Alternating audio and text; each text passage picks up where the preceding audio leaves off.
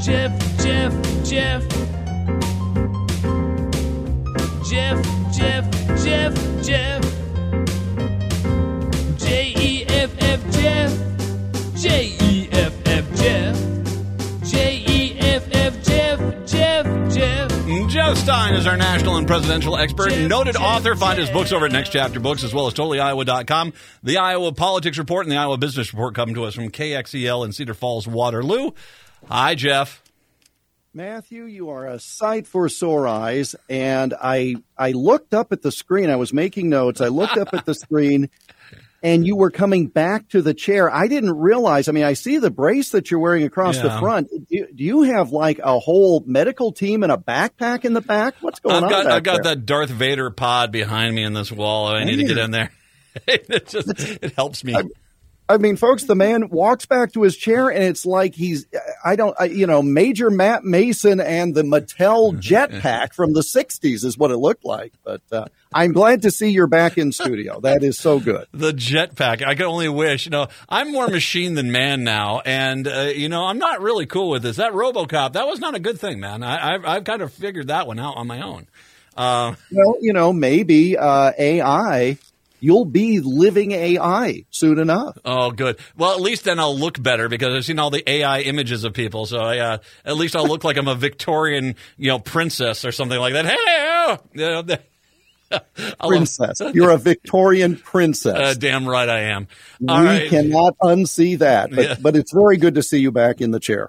Oh, um, okay. I can, okay, I can make the joke. I'm a little less hairy than Queen Victoria. No, I'm sorry. I'm sorry. Why would I Hey, say it's- such a horrible thing? It's not wrong if you can back it up with facts. Well, I think that's. we'll have to get th- through that thicket. Anyway. Oh, Uh, wow. there, there you go. Thank you.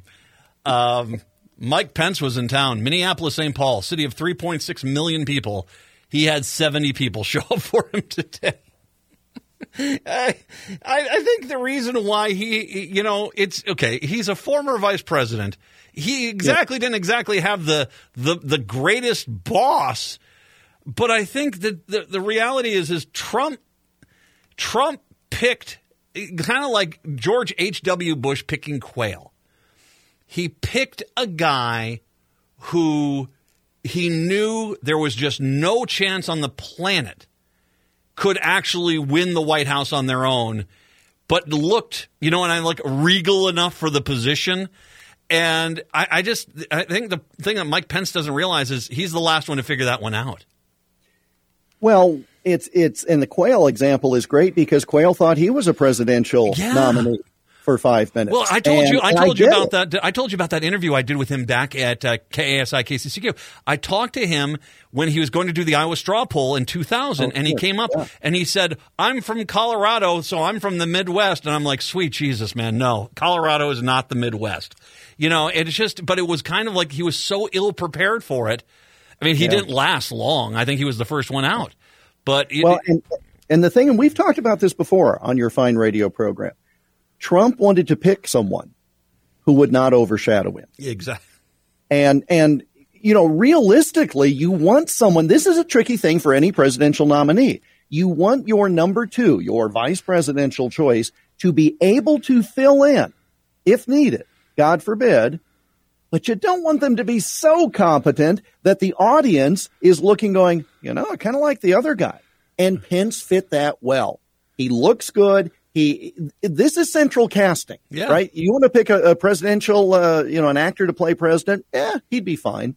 Uh, you'll notice uh, he right now is speaking just down the road, and I could be there, but I said no. Wednesdays at three thirty. That's Matt time, and I am not leaving the building. I don't care if he was vice president. He knows where I am, and so you're welcome. I, of course, first of all, he's not. Trump's never going to live in Pence's shadow because Pence actually generates light. Anyway, uh, he's kind of he's kind of like a nightlight. You know, you can put him in your kids' room, and the kids won't get. Well, they'll get scared at night, but for different reasons. Anyway, good. there you go. Uh, no, I know he's down there. And Yeah. you know he, they're all into this. It, it's now the primary, and I'll get to DeSantis, and I'm going to get to Nikki Haley here in a second. Yeah. But the it, you know he's up here. It's all about transgender, transgender, transgender. The problem, and I, and I, I brought this up this last segment. I said, okay, why is the media not just asking? It's like, so your policy is you want to be able to legally discriminate against transgender people. That's the policy, which it is. That's kind of what they want to do. And no one is asking that question. But when they do start asking that question, there's no real good answer to that question outside of trying to scream parental rights. But that's kind of where they're going. They know this is how you win the Republican primary, the, the scramble to the far right. But I, you know, if this is all they're bringing to the table in 2024, transgender, transgender, transgender, I don't know if that's going to be enough for them to, to, to get 20% of the non Republican, far right Republican vote. It's not even a popular issue, frankly, among many Republicans. No, it isn't actually. Yeah. You know, and so here's the problem with Pence, and to a lesser extent, but also with Nikki Haley since you mentioned her. Yes. And she's now officially a candidate. And no, I'm not going to go see her uh, next week either. okay. Because again, where's she, where's she, where's she, where's she going to be in your town next week? She's going to be in Cedar Rapids. Well, get that's get her for the show, man. Let me uh, let me ask her a few questions. get her for the show. Yeah. Okay, we'll sure. send her. We'll send her own video stream link, and I mean, I mean, I'll let you ask the first question, but I got the second one. Okay. I bet. You know, I'm looking to to my left. Tulsi Gabbard sat in that chair right there. So we we bring people on. Oh, uh, do you? Not, but but again, they know where I am. They wow. come here because you know I'm kind of a big deal. Okay. To quote Ron Burgundy, people know me, man. But so here's the problem with Pence and to a lesser degree Haley. They have no natural constituency. No. Okay. And this is a huge problem because Pence is not going to win over the Trumpicans, right? The people who voted for Trump think, to a large degree, think Pence is a traitor. Yes. And they're not about to vote for him. Yes. But because Pence was aligned with Trump, you've got the other side who think, well, you know, he's, he's really not one of us. And a lot of Republicans forget the Trump aspect. They didn't think that Pence was a good foot soldier in the abortion debate. Mm-hmm. And so uh, he has no constituency. So that's why I would suggest he wants to show up at the religious right conferences, why he wants to bring up an issue that really isn't an issue right now, and that is that very school district that you referenced in the last Linn segment. Mar. Yeah, Linn Mar. Yeah, I mean, the, there's no real fight on that policy. It's been taken care of. Okay. Why go and why be the out of town agitator? The very thing that the right says the left does. Well, what are you doing here, Pence? You're, you're going to hold an event and, and stir stuff up that really isn't even an active issue in a desperate attempt to find some constituency. Nikki Haley's a little different situation, but she's really starting from scratch in Iowa because yes, she was the UN ambassador. She was ambassador to the United Nations from the U.S. She was the governor of South Carolina. Uh, we got a lot of governors who come through here. Okay, that's that's nice and good for her. Um, but again, you're going to have to start from scratch. Pompeo has a similar issue, and he's been here as if it's his second home. Tim Scott uh, comes here regularly, uh, and he will be coming back again. Those names, all by the way, were top of mind because you know this. Welcome to February in Iowa, the year before a caucus and they none of them have a natural base and they're hoping to find one here and i i don't know i don't know where they're going to find it i think let's look at the issue itself the transgender issue because you brought it up in, in, in, in the way you brought it up it just it dawned on me what you were saying they've lost abortion. I mean, abortions, you know, they really can't argue. It's been overturned. And, you know, in their own states, they can make it as le- illegal as they want to make it. Mm-hmm. It's not an issue. They need to get that far right Christian element jazzed up about the, the base because those are the most loyal foot soldiers they can have in a presidential election. That is, I mean, correct me if I'm wrong. This is the whole point about the transgender thing is they're trying to find an issue that will get that extreme far right Christian base excited, but I'm not sure if transgender you know, students being able to legally discriminate against transgender students in school districts and tormenting kids and being able to legally bully them. I don't know if that's necessarily something that's going to resonate as well as as the anti-abortion, you know, uh, message did. It's great in the abstract for them. Okay, and what what I mean by that is you can say parents should have the right to information about their minor child. Okay, that sentence, and I heard what you said about your kids going to the doctor, and, and again, you're a parent, I'm not, so I, I don't I don't play in that in that field. But that sounds like a good talking point. But it's when you get down to the brass tacks. And it's very difficult for there to be the widespread agitation on something that may not be an issue where the individual happens to live. And again, the hmm. out of town agitator thing, I don't think wears well. Now, I'm not offering an opinion about the policies of that particular school. I do know that any school that has no policy or any school that says parents are going to be notified, quote unquote notified, all the counselor has to do, all the teacher has to do as a mandatory reporter is contact human services and say, this child is at fear for repercussion from home and it's game over. Okay. Now I'm sim- simplifying all of it. Yeah. And I'm, I'm, again, I'm not, what I'm saying is if they didn't have the school policy, you could still protect the kid. But this is political opportunism, no different than when the governor up for reelection last year and a member of Congress up for reelection last year organized a meeting with parents to get them fired up about this issue. Now, as it turned out, neither one of those politicians was in trouble come election day. They both got more than 60% of the vote. But again, it, it feels like opportunism, and I just don't think it's going to wear well. Issue notwithstanding, optics I don't think are going to wear well, Matt, at all. Well, and then the other issue was gay marriage.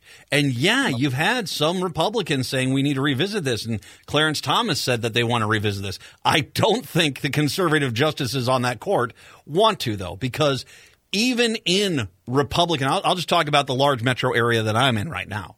Even when you get to the tertiary suburbs, it's a p- fairly pro gay crowd and you know so you if you know you're out in kind of the, the, the suburbs that vote republican and they're like okay wait a minute here. We, we we we work with people who are gay. Our friends are gay. We've got family members that are gay. No we're not going to to to go along with this. So they've lost that issue. They're trying to make transgender some sort of you know rallying point. The reality is is correct me if i'm wrong because i can't I, i'm thinking about what Christian social issue they could bring forward that could resonate like you know their their anti Roe v. Wade messaging was for all those years.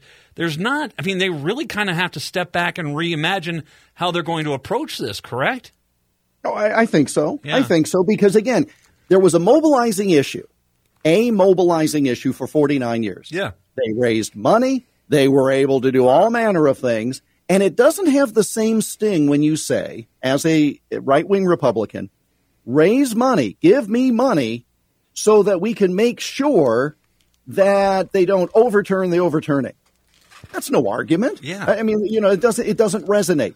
Saving babies from uh, certain death that can resonate. All right. I mean, if that's that's the phraseology we're using, I there there is no issue other than broad moral direction of the country. Now, if you're a Republican, you could say, um, I, I don't like um, all of the public uh, transgender. I don't love all the in your face sort of thing, et cetera, et cetera, et cetera. That, that's their terminology, okay? But that's broad, right? And if you, and that's hard to win. That's hard to make a sale on something broad. But if you can point to one school district's policy that you don't really even understand, but it's a talking point, yeah, you're right. That's all that is there.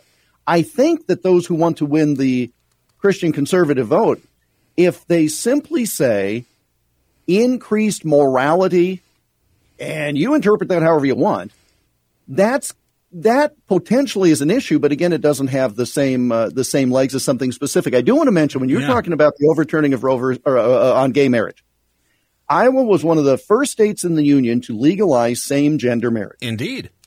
and we were and and this goes back i think um, five to eight years before same gender marriage was legal a district judge in iowa granted a same same gender divorce now you may say how in the world can that be and my answer to that is what i think should let everybody just take a, a breath back on the whole issue it was a couple that was married and i think uh, two women i think married in a state that allowed it. They then moved to Iowa. Well, then they wanted to get a divorce. Because of the full faith and credit clause in the Constitution, that Iowa District Court judge in Sioux City had to grant their divorce even though their marriage would not have been consummated. Uh, their, their marriage, they couldn't get married, but they could get divorced because it was a legal marriage from another state. So the reason why Iowa's granting of same gender marriage came about is, frankly, taxation. Because you're you're providing a benefit to married couples that you don't provide to single couples. And that's human. Single humans. So if you are giving a man and a woman as a married couple a tax benefit, you have to give it to a woman and a woman or a man and a man. And I say human because you remember what we heard when that uh, Supreme Court decision was handed down in Iowa. Well, now people will be marrying their dogs. Dogs aren't human. Nope. Yeah, okay, Yeah, so- and that so- and that was the fear stuff. That, that was the fear stuff. Absolutely. yeah. But that's the point about why the Supreme Court does not want to take up this issue, Matt, because this has to do with the government giving a marriage license to two individuals. And it confers upon those individuals then other benefits. And if you deny it to a same gender couple, you're going to have to get rid of the legal institution of marriage altogether. Now, I'm not saying I agree or disagree. I'm just saying that's the fact Well, based is. on legal interpretation. Well, and here's the deal. I'm going to go back to the point you made after that, which that was you know very well stated. The the the, the reality is is this: if they're going to try to do this on social issues, you talked about the one school district in Iowa. They Yeah. they could try to find one thing in each state. They get off the plane. What am I upset about? I'm upset about a water processing plant. Okay, now we're upset about the water processing plant. Get back in the plane. Go to a new state. I'm upset at the school district. Get on, get on a plane. I'm upset about an abortion policy. That's that's that maybe that's where the Republicans go with their outrage meter. It just has to be much more localized because no one in Iowa cares what Minnesota's doing. No one in Minnesota cares what Iowa's doing. So you can't rally up the base in Minnesota because did you see what they're doing down there in Iowa? We don't care. So it, it, I think that that's where it's going to end up going. We got to take a break. I want to take a come back. I want to talk about Nikki Haley because one, I don't think she's got a chance uh, as well. And maybe get to Ron DeSantis as well. 952 946 6205. 952 946 6205. We'll take a break. Come on back. The Matt McNeil Show on a Wednesday.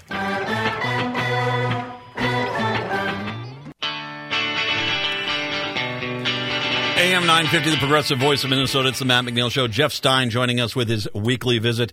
Uh, Jeff, Nikki Haley, I, I don't disagree with her at all. I think she's right in the sense being that she that the Republican Party needs to take a new direction. Just for the point what, we just pointed out in the last hour or the last segment, which was that this is a a party that's kind of lost their their driving momentum and they're trying to find something to to to catch fire again. And it doesn't look like it's going to happen like this.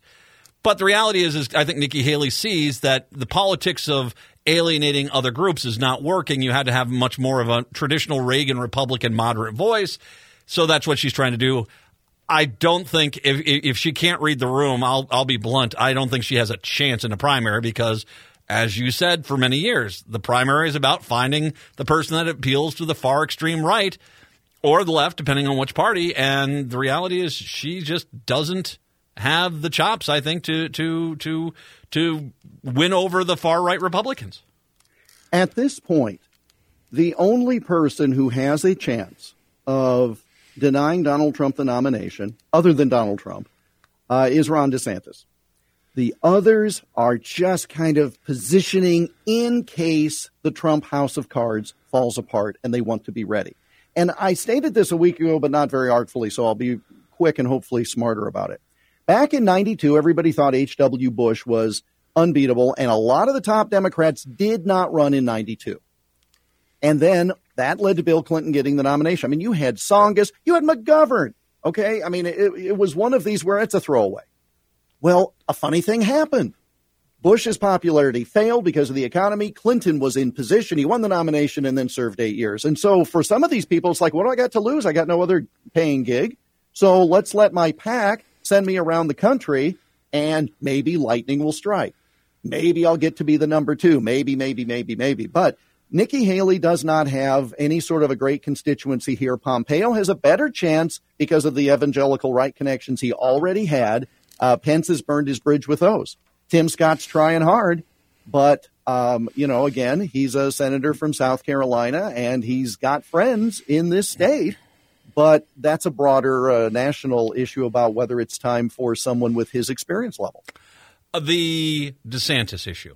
Uh, today, there's a story floating around. Apparently, he was he said um, it was a joke. The schools pour, pulled the Robo, Roberto Clemente book off the shelves.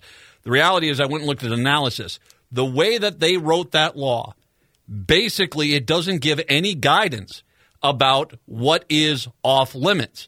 And so, quite literally, the school district yanked off every book about a black individual or a minority individual because they didn't want to be seen as pandering to the woke mob. And so, and he's trying desperately to say, go look at the school district, go look at the school district. We didn't say this. But his defense of this, you know, it's I mean, I think he would have been better off if he would have come out and said, "Yeah, I mean, the school districts are entitled to pull off all those books. If they don't feel the Roberto Clemente book is wrong, I wouldn't pull it off, but they can do that." That would have been the answer for that would appeal to the far right and the, that uh, that he's trying to appeal to. But the reality is, is he stumbled that badly.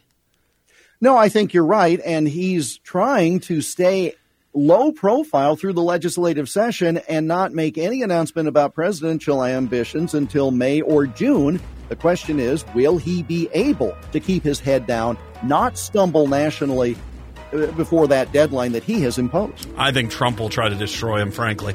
I really Already do. Has. Oh, yeah. Already has. Yeah. You bet. Uh, absolutely. Uh, find Jeff's books over at Next Chapter Books. I'll post the Iowa Politics Report a little bit later on. Jeff, outstanding as always. We will talk to you next week. Thank you, sir. Yes, sir. Good to see you. Good to see you, my friend. Uh, hour two, that's coming up next.